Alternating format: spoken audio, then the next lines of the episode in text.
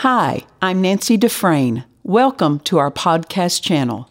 We know you'll be blessed by today's message. Welcome to Holy Ghost 2021. Friday, Saturday. Can that man teach or what? I started listening to, when I got back into fellowship with the Lord in 1970, late fall of 72, 72 and over into 73, I started going to church in, uh, I think, early 73, and somebody put a, a Kenneth Hagin book in my hand and changed my life. And so in 73, 74, 75, 76, all during the 70s, I was reading everything I could get my hands on by Kenneth Hagin. But I was listening to Brother Copeland's tapes. I would carry them. I, I went overseas working for the company I was for, working for. I carried a suitcase full of Kenneth Copeland tapes with me so I'd have something to listen to that month I was over there. And uh, he always kept me spellbound. And he, st- boy, he still got it. He has still got it. it. I was so blessed. Praise the Lord. I thank God for Brother Copeland. Amen. Hallelujah. I thank the Lord for this church. I thank the Lord for gracious invitation to come and, and share with you. Praise the Lord. What, a, what an awesome looking crowd. Glory to God. See, we're still, we're still have rows closed, every other row closed at our church. And, uh, and it makes everything look so spread. I like to see people together. This is looking nice. Praise the Lord. Hallelujah. Let's go to the Lord in prayer. Father, we thank you today for your goodness and blessing upon our lives. We thank you, Father, for the call that each one of us have received to be a part of the local church. I thank you for that, Father. I thank you, Lord, for revelation for understanding of the age that we live in, the church age. I thank you, Father, for helping us today to see things that we've not seen before and understand things that we've understood, but understand them a little clearer and a little better. I thank you, Father, for utterance today to help me say what needs to be said and for all of us to, have the ability to hear what the Spirit is saying to us in our heart. And we give you the glory and honor for it in Jesus' name. Amen. Amen. Hallelujah. I, uh, the Lord dealt with me several years ago about writing this book, and uh, so I started writing it. And um, I, I knew in publishing this book that I would have a lot of pastors reading my book that would say, Pastor, I'm, I'm in agreement with you. I know all of this. And I know that there are a lot of pastors sitting here in front of me today that no doubt know more than I do about the local church. And God's given you tremendous revelation, and, I, and I, am aware of that. So uh, I, will, I come to you today in humility. But, uh, you know, I've learned some things, and you learn, you learn, we learn things different ways. We learn things sometimes in, because we're stubborn, hard headed. But thank God we still make it and we still learn. And uh, so I've learned uh, things about pastoring and all the different ways you can learn them. And I have found this that now I'm going to be I'm going to be talking a lot to pastors, but I'll be also talking about the local church. And so my word to pastors is that. Uh, let me say this too. I didn't write my book just for our camp because our camp has tremendous revelation of the local church. But outside our camp is not a lot of revelation on the local church. Not too many people really understand the local church, the place it has in God's economy, and the believer's role in the local church. Most people in the body of Christ, church people, spirit filled people, Pentecostal people, don't know it. So I would like for you to agree with me that I can get this book beyond our camp into the places I need to get it so that we as a body can share some of these things outside uh, of our camp. Amen? So, would you believe with me for that? Amen. I have discovered that successful pastoring is mostly the result of being led by the inward witness in line with the Word of God. I cannot uh, overestimate uh, that. Now, like I said, I've learned a lot of things by experience, and experience can be, can be a great teacher. Uh, I've seen that certain challenges come to a church over and over again. This over years, the same sorts of challenges and problems arise, and that's how I learned how to deal with some of these things. Because you know, after a few times and just you know bumping your head against the wall, you you you back off and say, "Well, let me examine how I'm responding to this." And so I have had time to prove the things out that I've put in my book. Now you have to weigh everything I've I've said and I've written uh, by the inward witness because every situation uh, that you will deal with in a local church ha- has its own unique uh, components, and you have to uh, you have to understand that. Some of the things I dealt with early on as a pastor, being led by the by the inward witness, turned out good for me. Uh, but today, if I faced some of those same situations, I might not handle them today the way I handled them then. I'm thinking about a situation that, that arose in my church when I was, I'd been pastoring three years. And those, the first six years that I was pastoring, well, maybe not six, but five, four or five years, I didn't want to be a pastor. And I wasn't happy pastoring. I was sure that God was going to deliver me from this from this certain death that, that had been imposed upon me. And uh, we had a situation when we were just three years old as a church, we had an insurrection in our church. We had a, a man and his wife who had been uh, our youth leader, and I'd put them in without praying about it and it was a it was a big mistake. And so they were doing some things they shouldn't be doing, and so I just stopped the youth ministry. I just canceled. it. said, We're not having a youth ministry until I get a handle on this and get these things straightened. Well, you can predict, you know, this, this man and his wife got very offended over that. So it wasn't very long before I found out that they were leading, they were going around to other p- couples in the church, inviting people over. And, and, and pe- because people came to me and said, I feel so dirty. I feel so ashamed, Pastor. I went to this, you know, so and so invited me to this house for, for dinner. You were just having a nice dinner. And after dinner, the conversation went sort of like this Well, you know, we love Pastor Anderson. but and so, what they were trying to do is they were trying to, to get a group of people to agree to get rid of me. And uh, I had to come down real, real heavy against that. I mean, I had to just, I put the hammer down. I went to that couple's church, I mean, I mean that couple's house, and I read them the riot act just in their home. I said, let me tell you something. You either repent or don't you come back to church. And I said this, and I said it entirely by faith. I said, I can tell you this if you come back through the door of my church and you haven't repented, I will know it by the Holy Ghost. That was pure faith. I said, I will know it by the Holy Ghost the minute you walk in the door, and I don't care if we're singing, right. if we're praying over the offering, or if I'm in the middle of prophesying, I will stop it. And I will call you down to the front and I will expose all that you've been doing to the entire church. Now that was a that was a strong reaction. After all of these years, I'm still convinced I did the right thing. Because if I hadn't stopped what they were working on, we wouldn't have had a church. They would have destroyed our church. But you know, now, after pastoring 40, well, almost 41 years, I'm in my 41st year. I've got a lot more credibility with people. You know, when you first start pastoring, you don't have credibility. That's right. That's exactly right. Except you've, you've got credibility loaned to you. Right. because people want to believe in their pastor. They do. They want you to succeed. Uh, and, and, they want to believe in you. Right. But you know the old uh, expression, the benefit of the doubt? Yeah. There is doubt. And so they want to believe in you, but you, you have to be very careful about how you do things. And now that I have more credibility, I'm not sure I would have handled that situation if it arose today the same way I handled it then.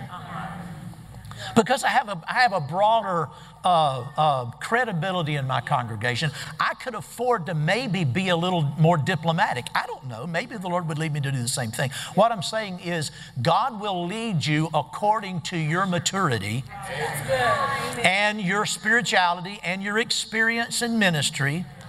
And uh, so you can't always take what someone else did and apply it in your situation. You have to be led by the Spirit. I made this statement in, the, in, in my book that when challenges arose and things uh, tried to come against my church, you know, to, to uh, seemingly destroy my church, all I, all I knew to do was to pray and follow the inward witness. Yeah. In the early days, uh, when I started my church, there weren't a lot of Word of Faith churches. I started my church in 1980, and there were a handful. You could go to a big city, and you might find one or two really word, you know, genuinely word of faith churches that really preach the, the, the, word of faith and the move of the Holy Spirit. And so I didn't have a lot of examples to follow. And so I just, I had to follow the inward witness. And I can testify by doing that all of these are not, I'm not saying I never made a mistake because sometimes I haven't always been led by the Spirit.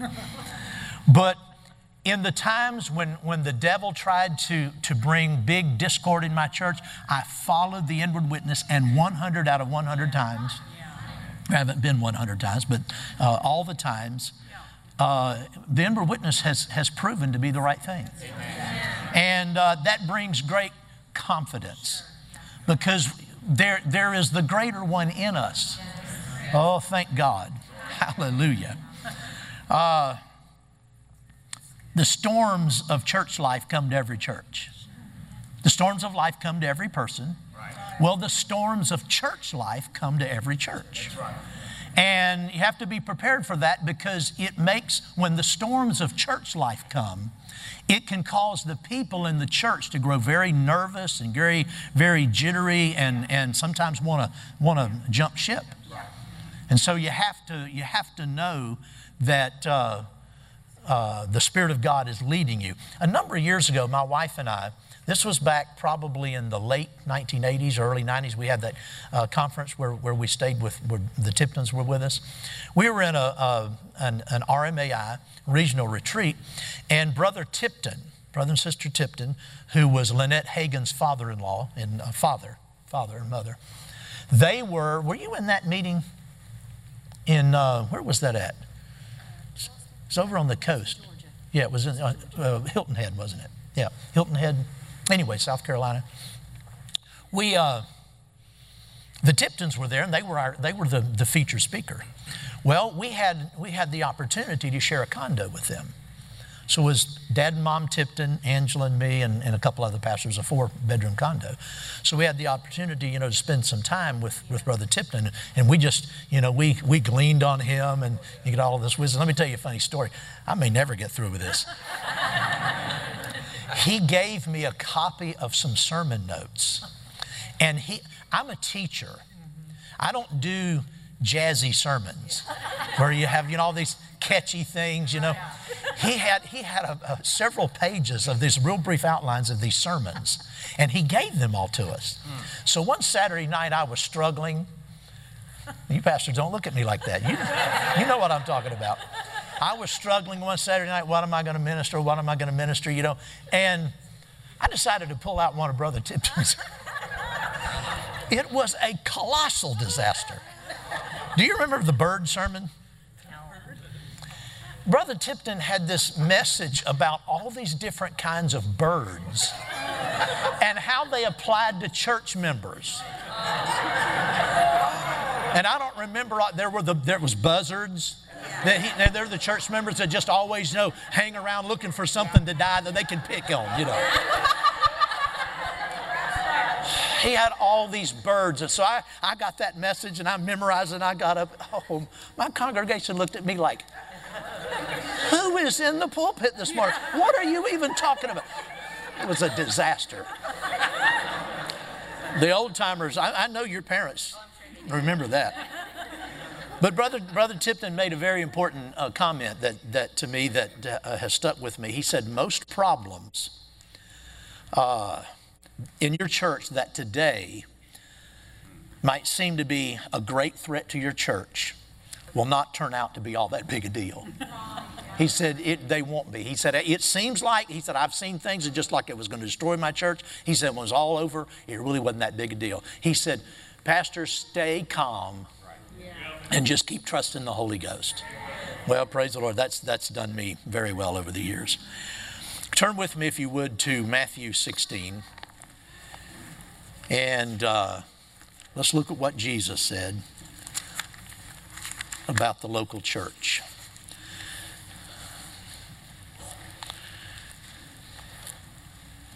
Hallelujah.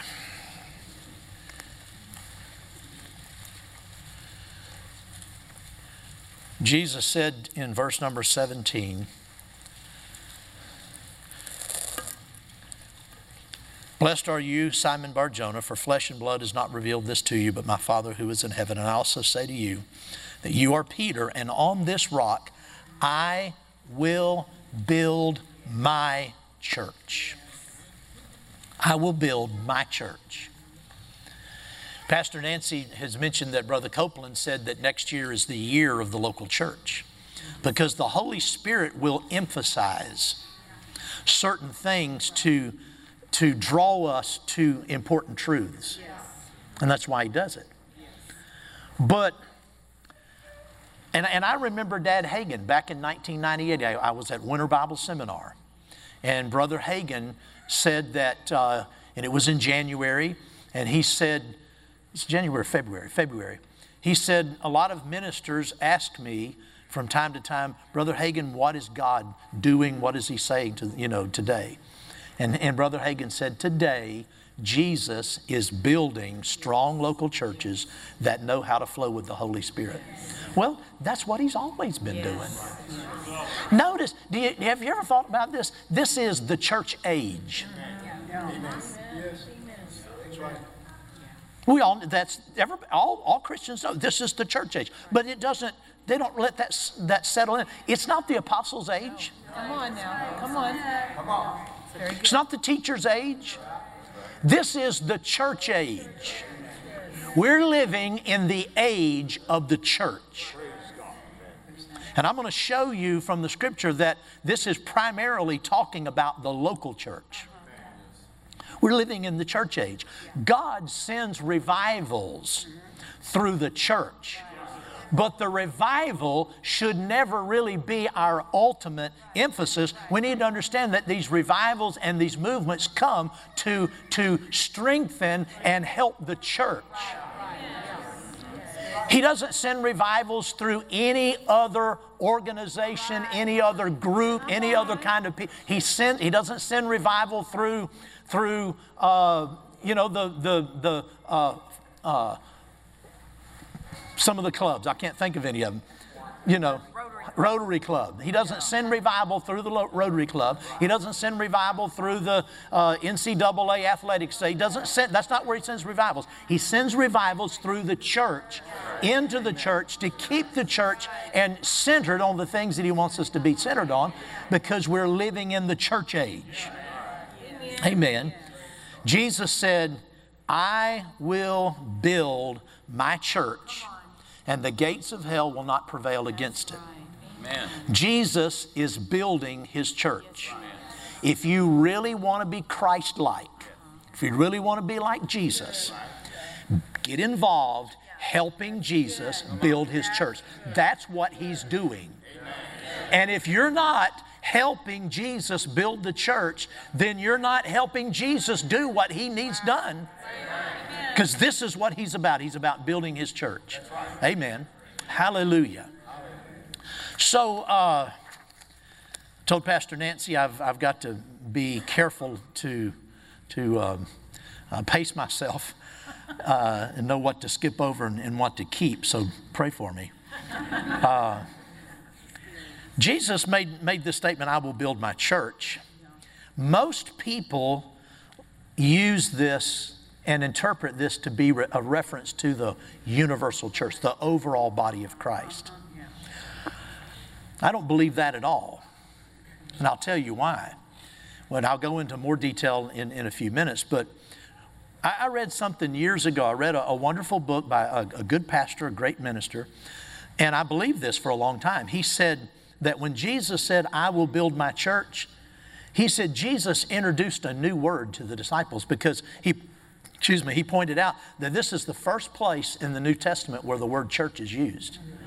And so this, this pastor and teacher, he said Jesus introduced a new word. He said the disciples probably looked at each other and said, A church, I will build my church. What's a church? Like they had never heard of that word. That's not true at all. Yeah. Yeah. When Jesus used this word church, they were very familiar with this. The, the in the Greek, it's the word ecclesia. A lot of people uh, pronounce that ecclesia. It's actually pronounced ecclesia. And when they heard that word, that word had two fundamental meanings in, in the days in which Jesus introduced it and then the apostles talked about it. The first of all, it had a Jewish meaning. The word ecclesia had a Jewish meaning. The, the disciples were familiar with the word church. They didn't understand anything about what we know as the church, the body of Christ. They didn't know that. But the, but the word church, uh, you know, there, there's a, a, a translation of the Old Testament. The Old Testament was written in Hebrew, and there was a translation of the Old Testament into the Greek 200 years before Christ. It's called the Septuagint. And this word ecclesia is prominent in the Old Testament, that the, the uh, uh, Septuagint, the translation of the Old Scripture, Old, Old Testament, and it translates another word which means to assemble or to summon people together. So that's the Jewish, and it's used of the congregation of Israel.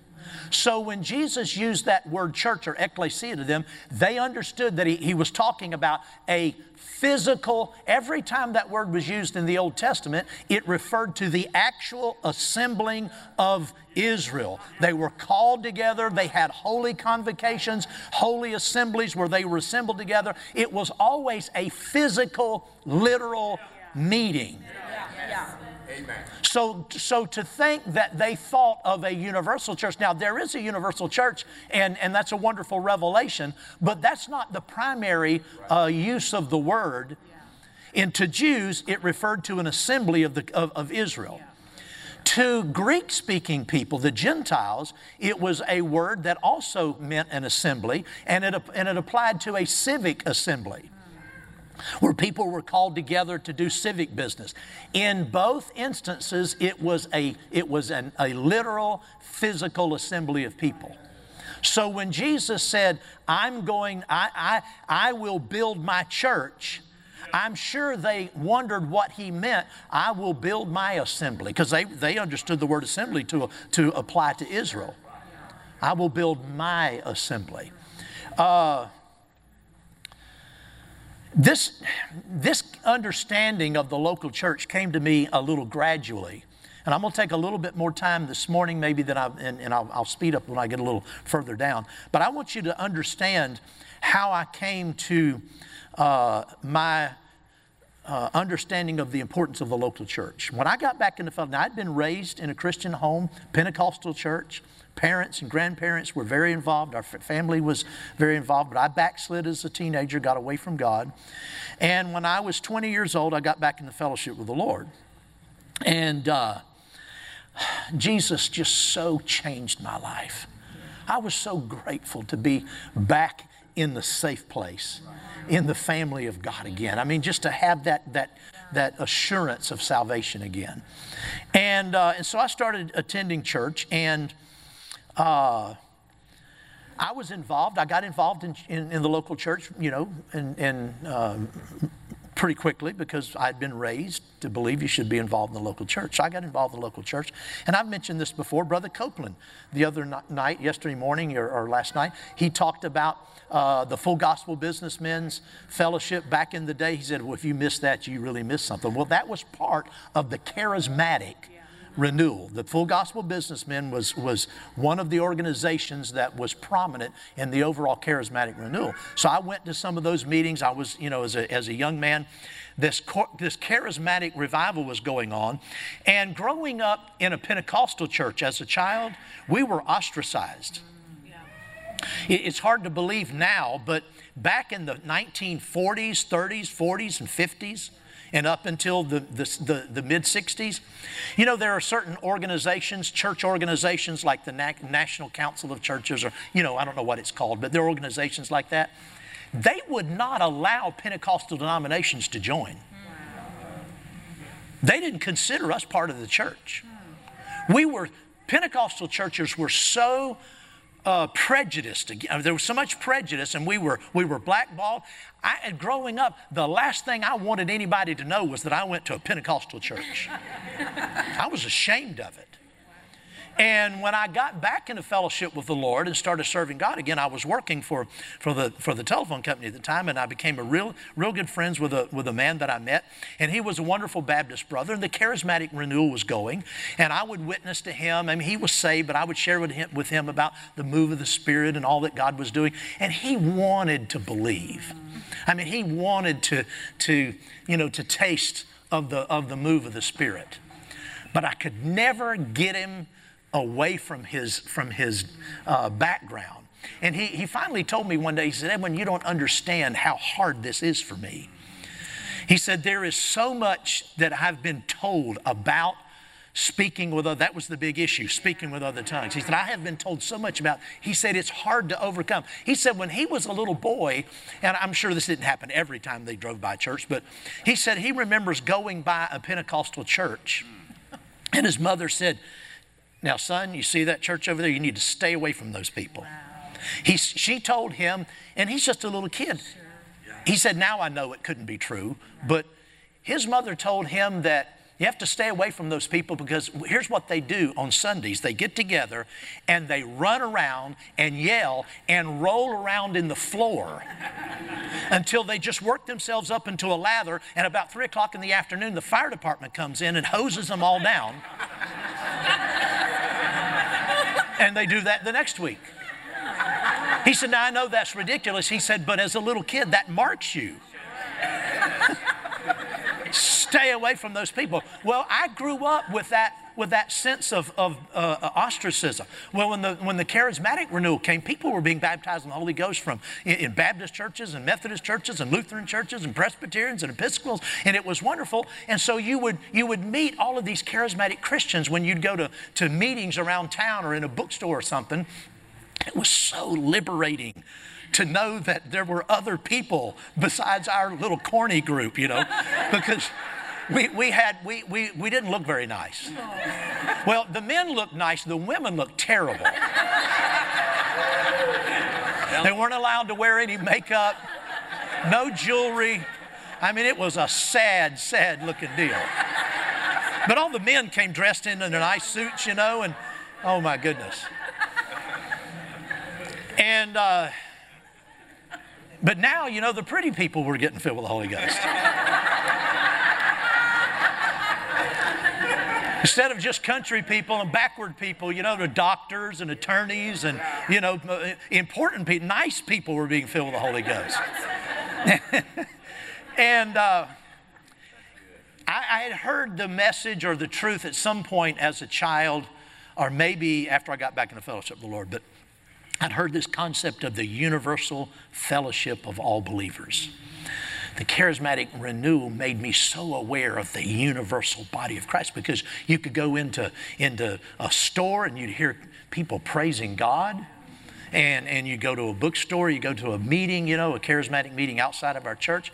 And, and so I was just so aware of the sort of the grandeur, you know, the, the enormous uh, uh, presence of the universal church. And I was a part of something big, not just my corny little backward church. Now, and I had grown in my appreciation of the church, but you know, from my background. And uh, so I, I, that was kind of, of my, uh, the reason I had such a, an understanding of the importance of the universal church. I thought the universal church was paramount over everything. That God was really focused on the big picture of what He was doing outside. Local churches could participate in it if they were open or, or maybe not, but what God was doing was in the universal church. Now, I, I started pastoring You know, I've stayed there in that church, you know, for seven or eight years, went off to, to nine years, went off to Bible school and uh, graduated and started pastoring. And I still didn't realize that I didn't have a proper understanding. I'm a pastor, but I didn't have an understanding of the local church. To me, the lo- because there's so many natural things involved in the local church. I had been raised in a church. My family, now my wife's family, my, her parents were pastors. My parents were not pastors, but they were involved in the church. So there's there's a lot of of, of uh, stuff that goes on in local churches that people ought not know about. You know, should be kept in the pastor's office. But in your, when you're in a denominational church, everybody knows about it. And uh, so when I started pastoring, I endeavored not to have that kind of stuff, but it happened anyway. to me, my, and I didn't understand that I thought this way necessarily, but to me, I, I saw God interested in people. I was, I, I so my dad had been killed when I was 11 years old in an accident. So I grew up without a father. And when I got when, I, when somebody handed me Brother Hagin's books and Brother Copeland's books and tapes and things, and I, it was so real to me that God is my very own Father. I needed a father so yeah, bad. Yeah. That was so real to me. He's my very Father, and I'm His very own child. And Jesus is my Savior, and He's my elder brother, and I have the Holy Ghost in me. It's all about me. Yeah. And I, that was where I felt like God's focus was, and it is. He is focused on us, He loves us. So the love of God and His care for me was so, so big in my life. But then when you came to church, there was a lot of natural things that are involved in, in, in having a local church, and, and it'll always be that way. But I saw the local church mostly like God saves people, brings, brings them into his family, and then encourage them to get together in groups and have church. That was kind of my, even as a pastor, I kind of, you know, it's, believers assemble together, and you're supposed to, so that you, so that you won't get squirrely.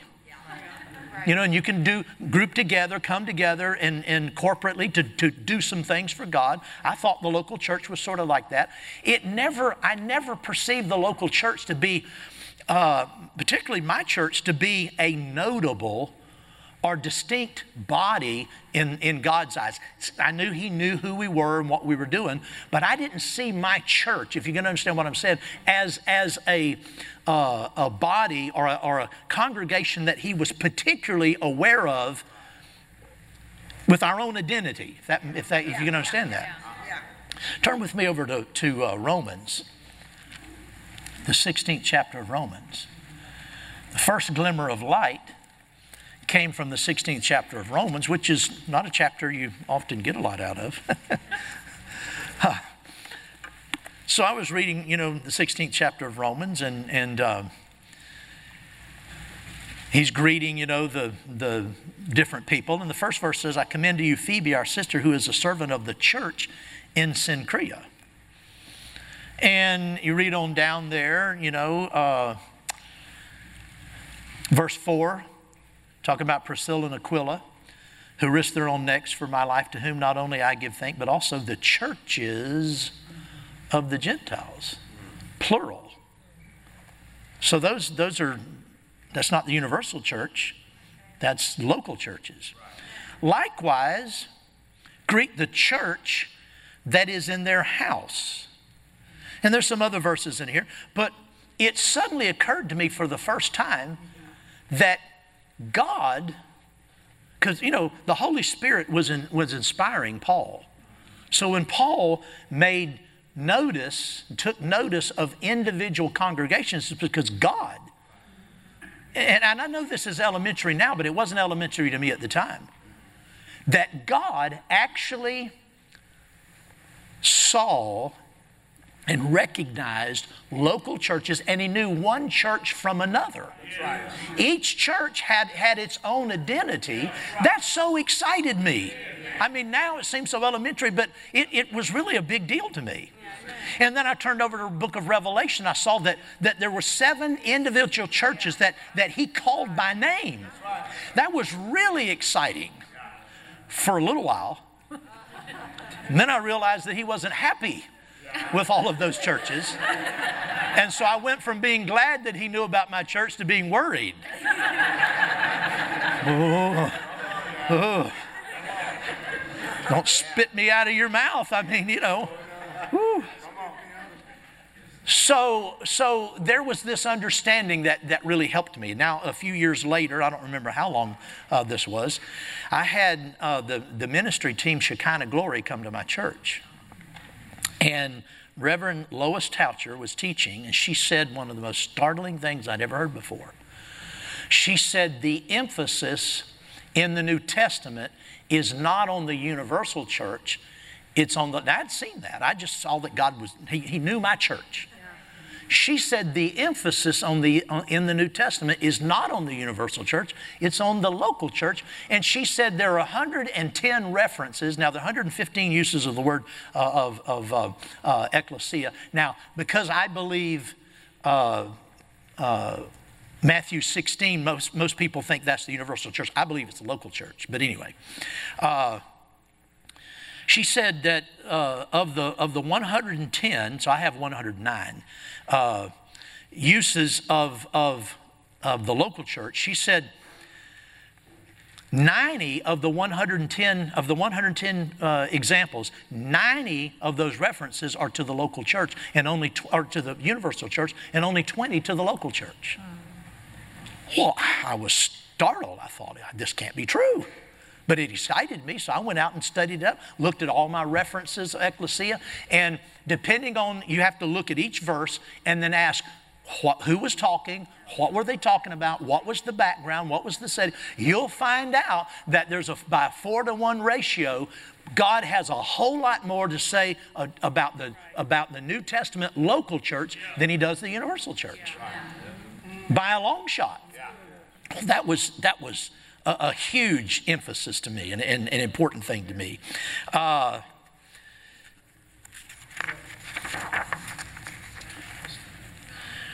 not understanding this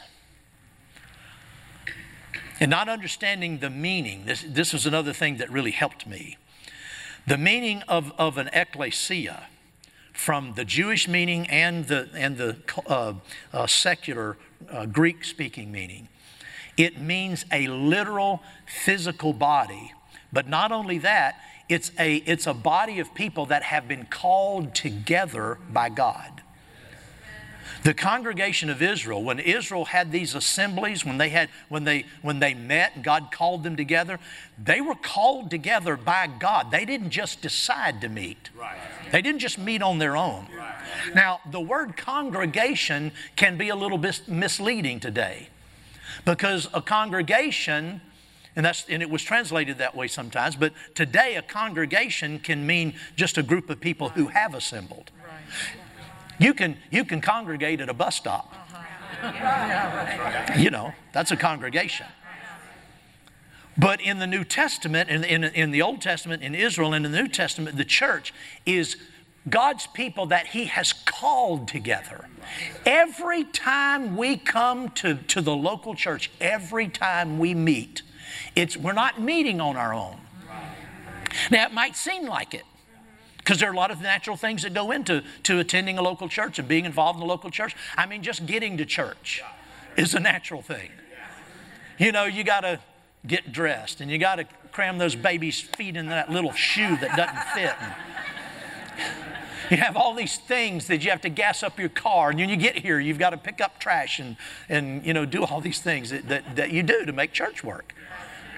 And so we can, we can uh, unfortunately fall into the trap of thinking about the church, the local church, on a natural level. It is not a natural thing that we're doing. Amen. We are called together every time. Now, the interesting thing is, nowhere in the New Testament are we told how often to meet. Come on.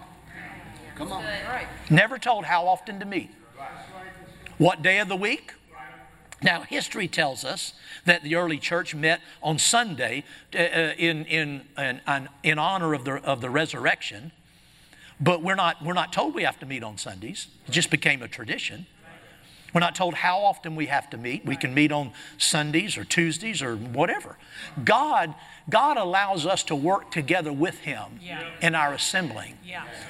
It's not, and and it's not that he tells us when to meet. There is a standing invitation all the time to meet together in his presence. It's there all the time.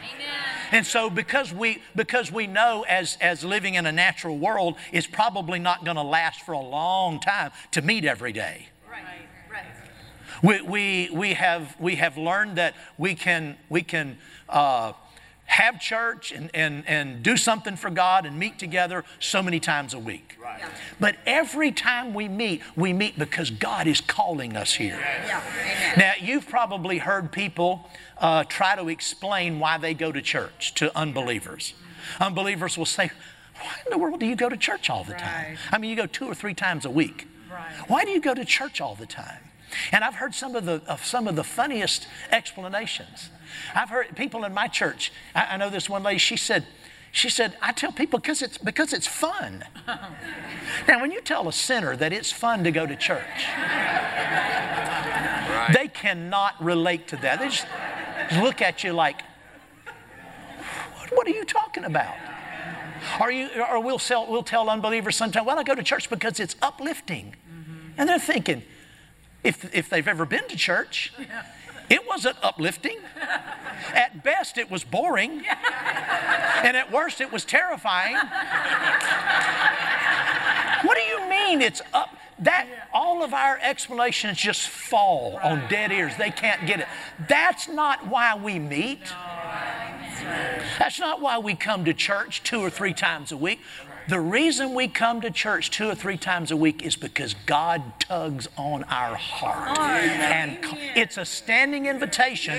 But when the day that we have selected in our schedules that we're going to meet, when that day starts getting close, you can feel it. If you if you stay full of the Holy Ghost, I mean, you'll start you know you'll you'll, you'll start getting excited. Just the anticipation. Oh, I get to go to church tonight. Church night. Church night. Church night. I get to go to church. There's an anticipation, an excitement, and a draw. That's the ecclesia. That's what that is. That's the calling of God to assemble together. That it's a spiritual thing, and oh, glory to God. God put a desire in us to meet in His presence because every time we meet, He has something to say, something He wants to do, something He wants to impart, something He wants to develop or help. Oh, glory to God. And yes, we go away and we are edified and we are built up and it is fun. But all of those things are natural responses in, in, in a sense. The real, the real thing is we're called and it just does something on the inside of us when we assemble together. Oh, glory to God. Thank God for the local church. This natural thinking, though, that people have when they don't see this, most Christians still have that natural thinking about local church that I used to have. That, yeah, I know the Bible says, you know, we're supposed to not to neglect, neglect assembling ourselves together, so it's the right thing to do. But they don't understand. Well, that natural thinking results in a lot of, of, of lot of, of problems because that's why people neglect Right. Right. Right. the assembling of themselves together because they see it as, as a more natural thing, so it's easy for them to excuse themselves and missing. I, I'll see somebody that's been out of church for a while, and I'll say, You know, where have you been? You know, my in laws came in to town, or this happened, or that happened. And really, what it amounts to is they didn't, they don't see that supernatural. They, that call is there, but they don't understand. They don't, they don't recognize it. You and I are excited when the when the time is to go to church. Amen. But a lot of people, because they're they're not very spiritual and they and they live in the natural realm, they don't sense that they they it's easy for them to miss. Yeah. Right. Man. I, uh, I came across uh, another uh, definition of this word that's translated neglect and do not, do not do not neglect the assembling of yourselves together, and this Greek scholar said that this word was used outside of the Bible, this, this Greek word, and it, and it carried the idea of abandonment. And he said, when, when Paul said in, in Romans, do not neglect the assembling of yourselves together, he said, don't, don't abandon the assembling. The idea in this abandoning is, you know, it, every, everything will go on fine without me. You don't need me. You can make it on your own. That's, that's what you do when you abandon somebody, you lead them to make it on their own. Well, when people stay out of church, they're really abandoning the local church. They don't realize that their participation in church is so important in the life of that church. We all bring a supply. We all have something to bring to our local church. And, and, it's not right. You not only rob yourself when you stay home, you rob your brother and sister when you stay home. Because we all have a critical contribution to make to the local church. And again, it's natural thinking. Natural thinking will rob us. Amen. Praise the Lord. Hallelujah. Glory to God. Now, let me close with this today. Our assemblies are sacred. Yes. They're not only supernatural, it's not only that God calls us together, and He does, but our assembling is sacred. If you go back and, and run references in the Old Testament, particularly in the law, it talks about sacred assemblies. It talks about holy convocations where they were called. And every time the people were called together, they were instructed to set aside that day and do no uh, natural things, only do holy things on that day. Yeah. Don't work, don't, don't get involved in natural things because the, the assembling in God's presence, God was, whew, he was a fearful God. You met in God's presence, you, you better be right. And, and it, was, it, was a, it was a sacred, holy thing. So they had these different feasts, different times in the years that were, that were these, and Sabbaths were, were, were weekly and so it applies there too. But these, these holy convocations, these, these feasts, they foreshadowed Christ in one measure or another. Well, today we don't, we don't observe feasts. Because we don't need to observe the shadow. We have Christ. We don't need to, we don't need to be, need to be uh, recognizing his shadow. He meet Christ is with us. The Lord Jesus Christ is with us right now. He's here. That's a holy thing. That's a holy thing. God has called us together. So when pastors don't train their congregation to see that the church is a sacred assembly. Then you begin to fall into the into the ideas, well, you can just come any way you want to. Yeah, yeah. Just come as you are. Come on, come on. And so many churches are preaching, just come in your, just come as you are. It's no different than going to the movies. Yeah. yeah. Come on, let's go. Or going shopping. Just no preparation is needed. Yes, preparation is needed. Yes, preparation is needed to come to church. We're meeting in God's presence. He is here. The Lord Jesus is here. The Holy Spirit not only lives in me as an individual, He lives in you as an individual, but He also lives in all of us corporately as a body. He inhabits. This, this church, this local church, is a temple of God. Yes. Now, my body's a temple of God, and your body's a temple of God. We need to learn that and, you know, do right. But our local church is indwelt by the Spirit collectively. That's a big deal. So, pastors that have, have left the impression that, you know, you just come as you are, that's what leads to so much worldliness in the church. In 1987, I guess it was, when Dad uh, uh, produced the book Plans, Purposes, and Pursuits, Dad Hagin, he talked about the worldliness that had crept into the church, the worldly worship, the clapping, the worldly dancing, and all that, and, and, and corrected that. Since the, the, the, what we've seen in the last number of years with this, with this de emphasizing everything holy, uh-huh. Just come as you are, do what you want to do, no preparation. Just come in your shorts, your flip flops, your tank tops. Come on. You can't, you can't have that lax, Come on. disrespectful attitude and it not result in sin. That's It exactly. always will. It always will. Come on.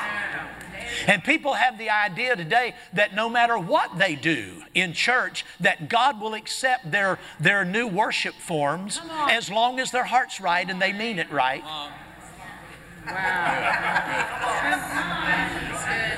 That's right.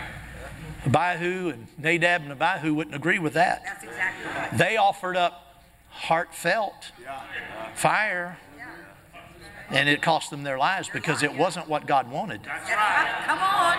And so people have all kinds of, there's all these, it it seems like every few years somebody comes up with a new way to worship oh, God. Oh, Come on. You know, some new, uh-huh. Yeah. Come on. Come on. Yeah. and there's so little reverence in it. You cannot bring the fleshly demonstrations of, of applause and, and, and just silliness. You can't bring that in to the worship of a holy God. He doesn't receive it. That is so good. He doesn't receive it. I, I was reading in, in one of Rick Renner's books, and, and or his, his book on, on uh, uh, sparkling gems. And he talked about the fact that one of the words for preach in the New Testament, it's not one of the most common words, but one of the words that's used for preach is the word kerusso. And it's, it's a verb, means to preach in a few places it's used. But that the noun that goes along with that, the kerux, the kerux, what, what the kerux did is he preached, he, he, the kerusso. And the kerux was the representative of the king. He was a commoner, he wasn't part of the royal family.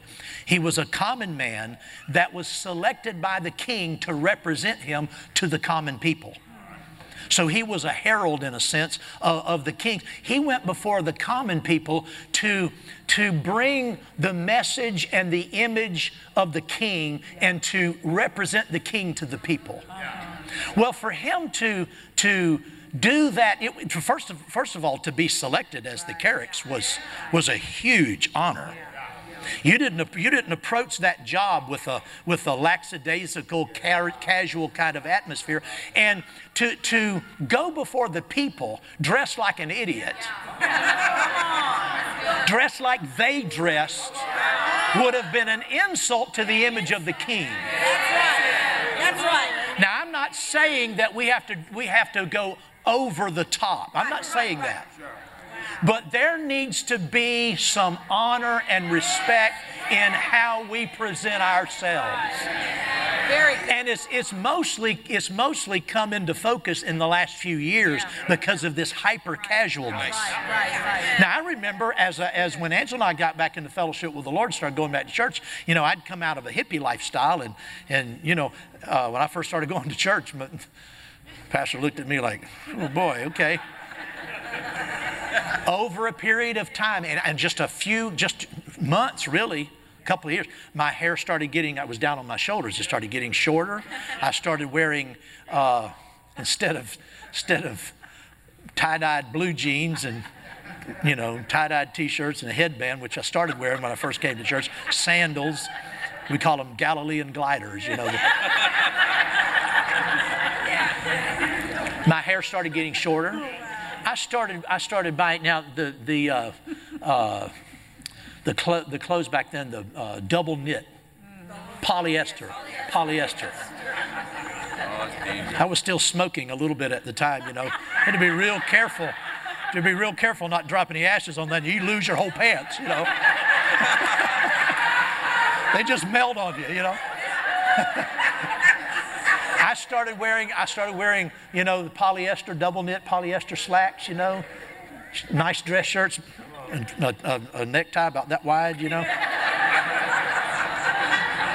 But the idea was I started dressing nice. Nobody told me to, nobody insisted on I do it. It just, number one, I really, I really wasn't all that interested in dressing this way, to be honest with you. I, I still kind of thought it was square.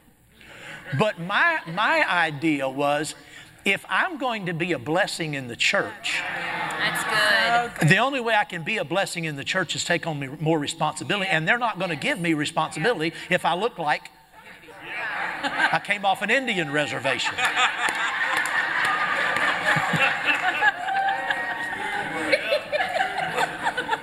so the hair started getting shorter, the uh, nicer clothes. But you know what? We weren't crazy about it. It wasn't like it was a. It wasn't something that was imposed. You know, it wasn't uncommon on a Wednesday night to not wear a coat and tie. Just now, the, the, the staff did, the, the pastors did, but, I, but most people in the congregation did. So it wasn't like it was just an over the top, you got, you got to dress, you know, in, in, to the nines every time you go to church. That's not it. There is a respect, though. That's the important. There's a respect in how we dress. Amen. And you cannot respect God coming in looking like you just left a casino or something. Come on. Amen. Or just left the car wash. Well, amen. Praise God. Hallelujah. Well, let's close for now. Praise God. And we'll, we'll come back here tomorrow. You know, we have a whole week. Praise the Lord. Praise the Lord. Praise the Lord. Hallelujah. Well, let's stand up. Glory to God. Thank you, Father for your blessing, your goodness in our lives. Glory to Jesus. You're so good to us. Thank you, Father, that you called us together today. We did, we're just not here because we decided to come, and we, we've been looking forward to this week, Lord, for months. But there's more going on here than just us having a reunion. You called us together in this place at this local church to meet together in this local church, to hear from you this week, to experience your presence. Glory to God. Oh, Father. Oh, I love you, Lord. I love you. I'm so grateful. So grateful you saved me. So grateful you filled me with the Holy Spirit. So grateful for the call of God on my life. Every one of us have a call. Every one of us, God has called you. Glory to God. He has put abilities, He's put supply in you. Every one of you has been called to come and bring what you have.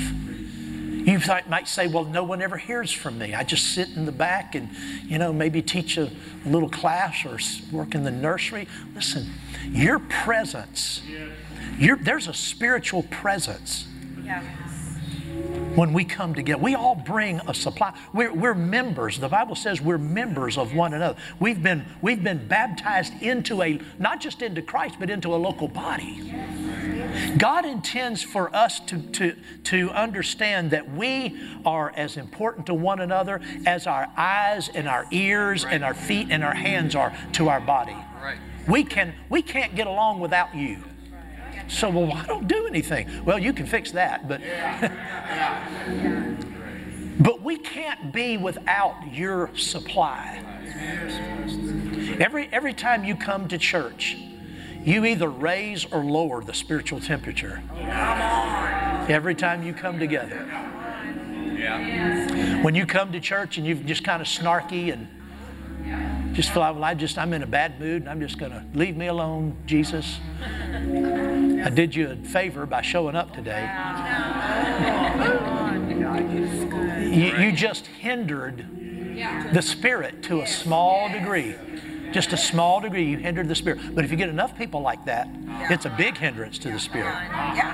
Amen. We all have a contribution. We all we all bring uh, our our supply, and we all help or hinder the Holy Spirit. Glory to God. Let's let's all let's all promise one another to help, not hinder, when we come together. And, and, I, and I, I, I've almost, but I, it just slipped out then, I've almost got myself, I've almost broken myself from saying when we come together mm-hmm. when God calls us together. I'm trying to break that habit. Because when we come together is not is not the full picture of it. When when we've been called together. It's, it's not the next time we come together and the next time God calls us together. And we- we need that understanding. It needs to that revelation needs to sink in. Because when you begin to when you begin to see and understand that God has called us, it'll it'll produce uh, uh, a seriousness. I don't mean a, an uncomfortableness or you know anything like that, but it'll it'll produce uh, uh, a respect and a, and a certain soberness and, and awe that God would call us together to fill us, fill us, fill us, fill us, fill us with His Spirit. Fill us with His Spirit. Oh, glory to God. Hallelujah. Some people think a spirit filled church is a church that believes in being filled with the Spirit. That's not a spirit filled church. A spirit filled church is a church that is filled with the Spirit. That we allow the Holy Ghost to manifest Himself. And we don't just sit back as, as, as spectators, but we invite His presence. We yield to His presence. From the front row to the back row, we yield to the Spirit of God. That's a spirit filled church. Amen. We trust you've enjoyed this message. Visit us at dufresneministries.org to learn of our upcoming meetings, share your testimony, become a partner, or visit our online store. This program has been made possible by the friends and partners of Dufresne Ministries.